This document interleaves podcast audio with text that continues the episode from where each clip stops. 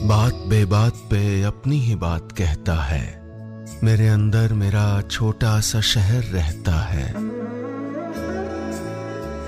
दोस्तों, मेरा नाम है नीलेश मिश्रा। कहानियाँ सुनाता हूँ। बिग एफ़ पर आप सुन रहे हैं यादों का idiot box with Neelesh Mishra season five कहानियाँ जिनमें आप मिलते हैं खुद से। दोस्तों, मैं आपको सुनाने जा रहा हूँ अपनी मंडली के सदस्य जमशेद कमर सिद्दीकी की लिखी कहानी, मुँह नोचवा बात उन दिनों की है जब कानपुर में हर चलते, फिरते, नहाते, धोते आदमी को मुँह नोचवा दिख जाया करता था।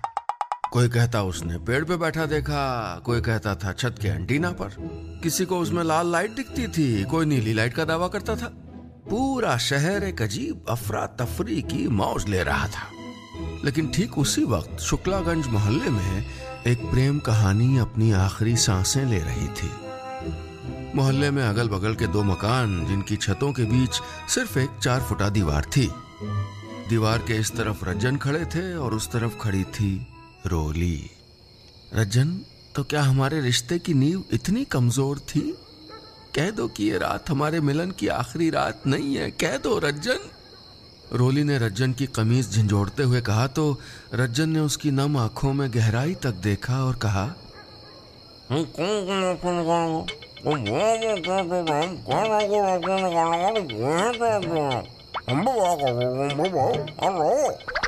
रोली गुस्से में बोली एक तो तुम मसाला थूक के बाद किया करो। ले थूक दिया बस। रज्जन बोला हम कह रहे हैं कि कोई रास्ता निकालेंगे तो मार चरस बोयो है? अरे हम भी प्यार करते हैं तुमसे। आई लव यू रज्जन के उन तीन लफ्जों से उस अंधेरी रात में दो मुस्कुराहटें जुगनू की तरह चमक उठी। दोनों याद करने लगे वो पहली मुलाकात। वाकया साल भर पुराना था। रज्जन ने नई नई मोबाइल रिपेयर की दुकान खोली थी। वो पेशे से तो मैकेनिक था, लेकिन दिल से समाज सेवक। उसने बीड़ा उठा लिया था कि कानपुर की किसी खूबसूरत लड़की का दुपट्टा रिक्शे के पहिए में नहीं फंसने देगा। सुनिए दुपट्टा उठा लीजिए, पहिए के पास लटक रहा है। अरे, साड़ी का पल्लू जमा लीजिए, चिपट जाएगा पहिए में। कोई लड़की मुस्कुरा देती, कोई मुँह टेढ़ा करके हूँ कर देती। लेकिन रज्जन को फ़र्क नहीं पड़ता था। उसे तो लगता था कि वो न होता तो शहर की सारी खूबसूरत लड़कियाँ रिक्शे के पहिए में फंस के मर चुकी होती। लेकिन एक रोज झकरकट्टी के पास साइकिल से जाते हुए जब उसने रिक्शे पे बैठी लड़की से कहा, मैडम, दुपट्टा उठा लीजिए, पहिए में जा रहा है। तो लड़की ने चेहरे से बाल हटाकर उसको मुस्कुरा कर देखा। अरे, ये तो रोली थी, रोली शुक्ला, उसके नए नए पड़ोसी की बेटी। शुक्रिया थैंक यू जिस अदा से उसने कहा था, बस उसी वक्त उनकी नज़रों ने एक रिश्ता बना लिया था। घर अगल बगल थे तो कभी छत पे कपड़े सुखाते, कभी नीचे लंगड़ भाई की परचून की दुकान पर सामान खरीदते, मुलाकातें हो जाती थी। वो जमाना फ्री नाइट एसएमएस का था तो बातें भी होने लगी। यही बातें, मुलाकातें धीरे धीरे प्यार में बदल गईं। सबकी नज़रें बचाकर रोली रात को दीवार फांद कर रज्जन की छत पे आ जाती और और फिर दोनों एसएमएस करते लेकिन मौसम किसी का सगा नहीं होता। गर्मियों ने दस्तक दे दी थी और इसी के साथ रोली की दादी, जिसको सब बड़ी अम्मा कहते थे, उन्होंने उस शाम कह दिया ए रोलियो की अम्मा खुद सोवत है एसी में, और हमसे कहती हैं, ज़मीन पे लेटो, कमर सीधी रहेगी। मार गर्मी के मारे बदन में चुन्ने काट रहे हैं। कल से हमारा बिस्तर छत पे लगा देना हाँ। अरे राम रे, रोली और रजन के प्रेम का ये पूर्ण विराम न सही। अल्प विराम तो था ही हुँ? इश्क में ठोकर खाया आदमी, सुबह नाश्ते में पापे खाना थोड़ी छोड़ता है। एक सुबह रज्जन नीचे वाली लंगड़ भाई किराना स्टोर पे पहुँचे तो देखा कि लुंगी बनियान पहन के लंगड़ भाई अखबार में डूबे हैं और उनका नौकर फजलू चावल के बोरे पे बैठा मोबाइल में लगा है। जरा दूध और पापे का पैकेट देना। रज्जन ने कहा, लेकिन बात अनसुनी हो गई। अखबार से झांकते हुए लंगड़ भाई बोले, है फटलो जब पाँच किलो वाला बाढ़ देख रहे हो इसी से ना उंगलियाँ तोड़ देंगे, तुम्हारी जो चटपट चटपट मोबाइल पर चल रही हैं। किसके साथ मैसेज मैसेज खेलता रहता है जुम्मन हड़बड़ा के उठा, फिर बड़बड़ाते हुए सामान निकालने लगा।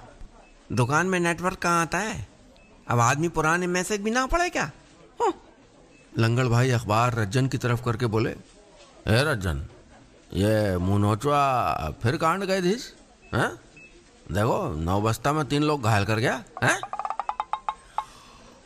अरे सब है रज्जन ने उबासी लेते हुए कहा तो वो बोले, अरे नहीं, बैजनाथ चौकीदार कह रहा था, उसने खुद देखा है। बता रहा था कि रात को वो साइकिल चलाते हुए चमनगंज पुल से गुजर रहा था तो मुनोचवा कैरियर पे बैठ गया। अरे, दो किलोमीटर की चढ़ाई चढ़वा दी। अरे, बैजनाथ चौकीदार तो है ही एक नंबर का अफवाहबाज वो तो कुछ भी बकता है। रज्जन झिलकते हुए बोला। पापे ब्रेड रज्जन को पकड़ाते हुए लंगड़ भाई बोले लेकिन भैया, कुछ भी कहो, हमको तो डर लगने लगा है। एक तो रात को दुकान के बाहर सोते हैं, अंदर नींद नहीं आती। कहीं मुँह नोचवा, ठीक उसी वक्त रज्जन ठहर गया। चेहरे पर मुस्कुराहट और दिमाग में एक खुराफात कुलबुलाने लगी। तेज कदमों से घर आकर रज्जन ने फ़ौरन रोली को कॉल लगाया और उसे प्लान समझाने लगा। सुनकर वो बोली, तुम्हारा मतलब तुम मुनोचवा बनकर दादी को डराओगे, ताकि वो छत पे आना छोड़ दें? फिर कुछ सोचकर बोली हम्म प्लान है तो अच्छा और सोच लो राज खुल गया तो और कुछ नहीं होगा वो तुम देखो मुझको में आए कुछ नहीं होगा बस तुम देखो अब मेरा कमाल हम्म। फ़ोन चूम कर रज्जन ने जेब में रखा और प्लानिंग शुरू कर दी रात हुई तो तय प्रोग्राम के मुताबिक दादी छत पर पहुँची और बिस्तर बिछाकर बड़बड़ाती हुई लेट गईं। बताओ खुद सोवत हैं एसी में, और हमसे कहती हैं, ज़मीन पर लेटो, कमर सीधी रहेगी। कम वक्त मारे नहीं तो। आ। खैर, इस हवा के आगे एसी फेल है। थोड़ी देर करवटें लेने के बाद उनके खर्राटे शुरू हो गए। दीवार के इस तरफ़ अपनी छत पर रज्जन बड़ा सा काला कुर्ता पहने और चेहरे पर मुखौटा लगाए खड़ा था। इधर रोली भी इंतज़ार में थी कि दादी अब चीखी अब चीखी। वो इंतज़ार कर ही रही थी कि सन्नाटे में चीख गूंज गई। अरे मुनोचो आ गया, अरे बचाओ बचाओ। रोली चौंक के बैठ गई। वो चौंकी इसलिए क्योंकि चीख दादी की नहीं, बल्कि लंगड़ भाई परचून वाले की थी। कुछ ही देर में पूरा मोहल्ला लंगड़ भाई के इर्द गिर्द जमा था। लंगड़ भाई लुंगी संभाले, चारपाई के नीचे पड़े थे। उनके चेहरे पर नाखून की खरोंचे थीं। कांपते हुए वो हल्का हल्का बड़बड़ा रहे थे। मुनोचवा। पड़ोसी शर्मा जी ने उनको उठाते हुए पूछा, पक्का पता है मुनोचवा ही था? तो लंगड़ भाई का असिस्टेंट फजलू आँखें फैलाते हुए बोला, और क्या? हमने खुद देखा अपनी आँखों से। बड़ा सा था। लाल लाल लाइट लगी थी। बंदर की तरह कान थे पहले इन पे झपटा, फिर उस कुत्ते पे जो लंगड़ा रहा ना। सबने देखा तो एक कुत्ता वाकई लंगड़ाते हुए जा रहा था। तभी बैजनाथ चौकीदार साइकिल स्टैंड पर लगाकर पान थूकते हुए बोला, और क्या था? इधर से गया। अरे, हमको भी जाते जाते गाली दे गया मुनोचवा दादी भी तब तक वहाँ पहुँच गई थी। भीड़ में खड़े हर शख्स के चेहरे पर खौफ का साया था, लेकिन खिड़की से नज़ारा देख रही रोली मुस्कुरा रही थी। उसने फ़ौरन रज्जन को फ़ोन लगाया। वाह, मेरे हीरो। क्या काम किया? लेकिन दादी की जगह लंगड़ भाई क्यों? दूसरी तरफ़ से रज्जन की कांपती हुई आवाज़ आई। अरे, हमने किसी को नहीं डराया। दीवार ही नहीं फान पाए। कुर्ता फंस गया था। बाहर चीख हुई तो हम किसी तरह वापस भागे। हुआ क्या वहाँ? रोली के हाथ से फ़ोन गिर गया। जब बात रज्जन को पता चली तो उसकी भी धड़कनें बढ़ गईं। यानी मुनोचवा शुक्लागंज में भी आ चुका था। अगले कुछ दिनों तक पूरा मोहल्ला एक अजीब से डर से थर थर काँप रहा था। सबकी जबान पर मुनोचवा था। गली के नुक्कड़ पर बैठे लड़कों में से एक कहता बेटा सोते वक्त ना पानी रखा करो। पानी से डरता है मुनोचवा दूसरा कहता भक तुम लोग को तो कुछ मालूम है नहीं है। ये पाकिस्तान का आईएसआई जो है ना, उसका रोबोट है, रोबोट। तीसरा पूछता, ये आईएसआई क्या है बे? तो जवाब मिलता, अरे, कंपनी है, कंपनी। फुल टाइम स्टील के बर्तन बनाती है और पार्ट टाइम खुफिया बंटी करती है। हम्म। मुनोचवा के डर से अब रात होते ही पूरे मोहल्ले में सन्नाटा फैल जाता था। दादी भी दोबारा नीचे लेटने लगी थी। आठ साढ़े आठ के बाद दूर दूर तक एक भी आदमी नहीं दिखता। एक दोपहर जब रज्जन अपनी मोबाइल रिपेयर शॉप में बैठा रोली की खिड़की की तरफ़ ताक रहा था तो फजलू आया। रजन मेरा मोबाइल देख लो। पता नहीं ऑन ही नहीं हो रहा। रज्जन ने मोबाइल लिया और थोड़ा मुआयना करके कहा हम्म शुक्र तक ले आना, बना देंगे। और कैसी तबीयत है तुम्हारे मालिक लंगड़ भाई की? फजलू बोला, ठीक है, अब तो अंदर सोते हैं। उनकी जगह हम बाहर सोते हैं। काहे तुमको डर नहीं लगता? रज्जन ने पूछा तो वो इतरा कर बोला, डर का है का? आए तो। उसी का मुँह ना नोच लिया ना तो फजलू नाम नहीं है। एक थप्पड़ में तीन बार गिरने वाले डेढ़ पसली के फजलू का कॉन्फिडेंस देखकर रज्जन की हिम्मत थोड़ी थोड़ी बनती ज़रूर थी, लेकिन अकेले उसकी हिम्मत का क्या फ़ायदा? रोली तो साफ़ कह चुकी थी कि अब वो रात में छत पे नहीं जाएगी। मुँह नोचवा की खबरों से गली नुक्कड़ गुलजार थे। कोई बता रहा था कि उन्नाव के किसी दिलजले आशिक ने प्यार में धोखा खाने के बाद उसको बनाया है। जितने लोग, उतनी कहानियाँ सब मौज में थे। लेकिन रज्जन भाई के प्यार की दुकान पर ताला लग गया था। न जाने कितने दिन हो गए थे रोली की जुल्फों की खुशबू महसूस किए, उसे करीब से देखे। हाय हाय हाय। रात जब पूरी गहरा जाती, हवा साए साए करके बहती और दूर कहीं कुत्ते के रोने की आवाज़ गूंजती तो रज्जन चुपचाप छत पे पहुँचते। नहीं नहीं, मुँह नोचवा ढूँढने नहीं, रोली के साथ बिताए गए पुराने लम्हों को महसूस करने। हालाँकि डर उनको भी लगता था। इसलिए एक हाथ में हॉकी स्टिक होती जिसमें आगे बहुत सारी कीले निकली थीं और दूसरे हाथ में पानी की बाल्टी। उस रात भी वो छत पे पहुँचे। टहलते हुए रज्जन ने बाहर की तरफ़ झाँक के देखा तो लंगड़ भाई का नौकर फजलू चारपाई पे सोया हुआ था, हालाँकि उसने भी तकिया से मुँह छुपा रखा था। सामने से साइकिल पर बैजनाथ चौकीदार चला आ रहा था। क्या बैजनाथ? मुँह नोचवा तो ना दिखा? रज्जन ने यूँ ही पूछ लिया तो वो साइकिल स्टैंड पर लगाकर पान थूकते हुए बोला बिल्कुल दिखा, कल ही दिखा। ऊपर से गया, यूँ जहाज़ की तरह। हमारे ऊपर मसाला अलग थूक दिया। झूठा कहीं का। रज्जन धीरे से बड़बड़ाया और वापस नीचे आ गया। वो बिस्तर पर लेट तो गया, लेकिन रोली को करीब से देखने के लिए उसका मन तड़प रहा था। इश्क की आग में जलता हुआ आशिक माशूक से मिलने का रास्ता ढूंढ ही लेता है। रज्जन ने भी सोच लिया था कि रोली से मुलाकात नहीं कर सकते तो कम से कम पास से देख तो सकते हैं।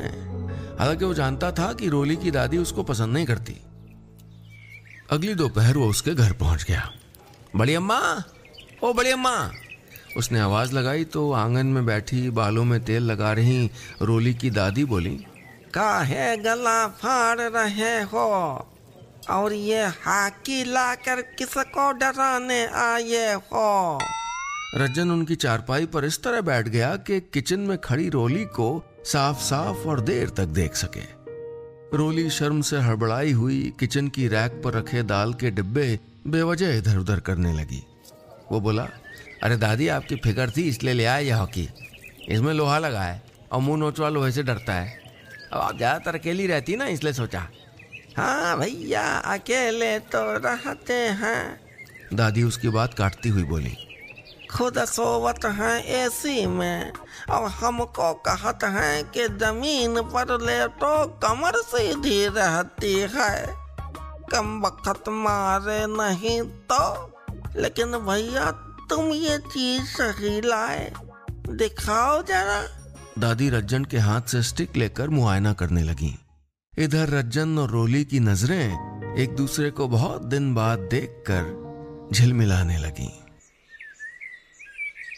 कुछ लोग पंचर की दुकान पर पड़े टायर की तरह होते हैं, यानी बेकार और खाली। वो मोहल्ला ऐसे लोगों से भरा हुआ था। गली से गुजरते कोई यूँ ही पेड़ की तरफ़ इशारा कर दे तो दर्जन भर लोग अलग अलग रंग का मुनोचवा देखने का दावा कर लेते थे। हाँ भाई, हमने देखा भी। पीली आँखें थी, पीली आँखें। नहीं, गुलाबी आँखें थी, गुलाबी डांट आगे निकले थे दांत आगे कान? कान नहीं थे उसके, कान नहीं थे, हेडफोन लगाया था। जितने लोग उतनी बातें। पूरा शहर मौज ले रहा था, लेकिन रज्जन अपनी मोबाइल रिपेयर शॉप पर रंग बिरंगे मोबाइल कवर के पैकेटों से घिरा, उदास बैठा था। काउंटर पर छोटा सा पेचकस लिए वो फजलू का मोबाइल रिपेयर कर रहा था। चलो भाई, मोबाइल तो बन गया फजलू का।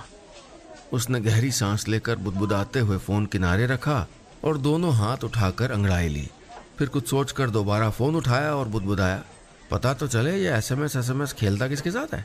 रज्जन ने मैसेज बॉक्स खोला तो सारे message J A A N जान को भेजे गए थे। रजन का लालच और बढ़ा तो उसने मैसेज पढ़ना शुरू कर दिया। एक पढ़ा, दो पढ़ा, तीन पढ़ा। जैसे जैसे वो मैसेज पढ़ता गया, उसके चेहरे के हाव भाव बदलने लगे। भवें तिरछी हो गईं, आँखें फैल गईं।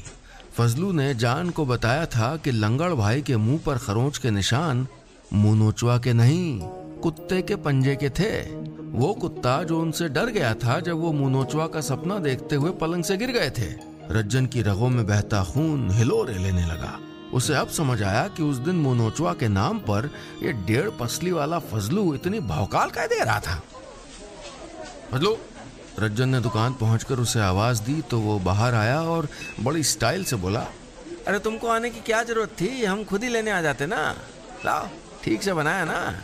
जैसे ही उसने हाथ आगे बढ़ाया रज्जन ने उसकी गुद्दी पे चार भन्नाटेदार चमाट लगाए और पूरा मामला पूछा तो आँसू उसकी आँख और नाक दोनों जगह से निकलने लगे। रोते रोते नाक से गुब्बारा भी फूलने लगा। हम लंगड़ भाई की बेटी से प्यार करते हैं। वो जल्लाद आदमी हमको ज़बरदस्ती दुकान के अंदर सोने को कहता था रज्जन भाई। अब आप तो जानते हो ना नेटवर्क नहीं आता, वहाँ नेटवर्क ही नहीं आता। मैसेज नहीं हो पाता। दो महीने से हमारा नाइट एसएमएस पैक बेकार हुआ जा रहा था। हम बाहर सोना चाहते थे। उस रात इसीलिए हमने झूठ बोल दिया था। भाई, किसी को बोलना नहीं भाई। रज्जन के लिए ईद और दिवाली एक साथ आ गई थी। उसका चेहरा खिल गया। दो मिनट लगे। उसने फ़ौरन रोली को फ़ोन लगाकर सारी हकीकत बयान कर दी। पहले तो उसे यकीन नहीं हुआ, लेकिन फजलू की गवाही के बाद वो भी खुशी से झूमने लगी। अब किस बात का डर था? रात के अंधेरे में, चांदनी रात में होने वाली मुलाकातों का दौर फिर से शुरू होने वाला था। और भाई बैजनाथ, मुनोचवा की कोई नई ताजी? रज्जन उस शाम इतना खुश था कि उसने मज़े लेने के लिए सामने से आते चौकीदार को रोक लिया। वो फ़ौरन साइकिल स्टैंड पर लगाकर पान थूकता हुआ बोला बिल्कुल। कल ही देखा। मुँह से आग निकल रही थी और इधर कंधे पे लगी नीली लाइट बंद बुझ बंद बुझ हो रही थी। मतलब जल बुझ जल बुझ रज्जन ने टोका तो वो बोला, अरे, एक ही बात है। आखिरकार रज्जन के इंतज़ार की घड़ियाँ खत्म हुई। रात हुई तो वो छत पर पहुँचा। दूर तक सन्नाटा था। उसने मुश्किल से दीवार फांदी। आदत जो खत्म हो गई थी, उधर पहुँचा तो सामने रोली थी। वही दिलकश मुस्कुराहट वही खूबसूरत बाल वही जुल्फों की खुशबू और वही माथे पर बिंदी। रज्जन ने आहिस्ता से रोली का हाथ थामा तो उसने आँखें बंद कर ली। बहुत इंतज़ार करवा दिया इस मुनोचवा ने वो बोला सॉरी सॉरी मेरा मतलब हम मिल भी तो उसी की वजह से पा रहे हैं। आई लव यू कहते हुए उसने रोली को गले से लगा लिया। बहुत खूबसूरत मंजर था वो। सैकड़ों खाली छतों के बीच में चांदनी की रोशनी से झिलमिलाती एक छत पर दो साए गले मिल रहे थे। लेकिन तभी एक आहट से रोली चौंक गई। एक अजीब सी आवाज़, जैसे जैसे लोहा ज़मीन से टकरा रहा हो। ये ये आवाज़ कैसी है? वो कांपते हुए बोली, फजलू, झूठ तो नहीं बोल रहा था? ये ये मुनोचवाई तो नहीं है? ये तो किसी के पैरों की आवाज़ है। कौन आ रहा है? रज्जन हड़बड़ाते हुए बोला ही था कि सीढ़ियों के पास से आवाज़ आई खुद लोग सोवत हैं एसी में। और हमको कहत है कि खुली हवा से हत के लिए अच्छी है। आवाज़ सुनते ही दोनों दहल गए। दादी कील वाली हॉकी ज़मीन पर टेकते हुए आ रही थी। रोली लपक कर छत पे रखे ड्रमों के पीछे छुप गई। रज्जन को कुछ सूझा नहीं तो जल्दी से अलगनी पे सूख रही साड़ी से मुँह छुपाकर दीवार फानने की कोशिश करने लगा। ए रुका। रुका, आज तेरी रेलगाड़ी बनाती हूँ। रुक कम वक्त मारे मुनो चवे। दादी चिल्लाई। रज्जन दीवार फानने की कोशिश करने लगा, लेकिन इससे पहले कि वो फान पाता, दादी ने कील वाली हॉकी उसकी ऐसी जगह जड़ दी कि चार लोगों में उठने बैठने के काबिल न रहा। शोर मच गया तो मोहल्ले वाले जाग गए। किधर गया किधर गया? अरे, किसी ने देखा, किधर गया? ये आवाज़ें गूंजने लगी। गली में मजमा जम गया। चौकीदारी कर रहे बैजनाथ ने साइकिल स्टैंड पे लगाते हुए पान थूक के कहा, अरे, हमने देखा, पहले रज्जन की छत पे कूदा, फिर उड़ते हुए मोहल्ले के बाहर निकल गया। कुछ देर बाद सब लोग बड़ी अम्मा की तारीफें कर रहे थे, लेकिन वो रज्जन को दुआएँ दे रही थीं। अरे, सच्ची बहुत नेक लड़का है। उसने दिया ना होता ना अगर ये तो मुँह नोचवा, हमारा क्या हाल करता? दादी मोहल्ले वालों से कह रही थी और रोली ये सोचकर मुस्कुरा रही थी कि वो नेक लड़का कुछ दिन तो करवट नहीं ले पाएगा। बस इतनी सी थी ये कहानी।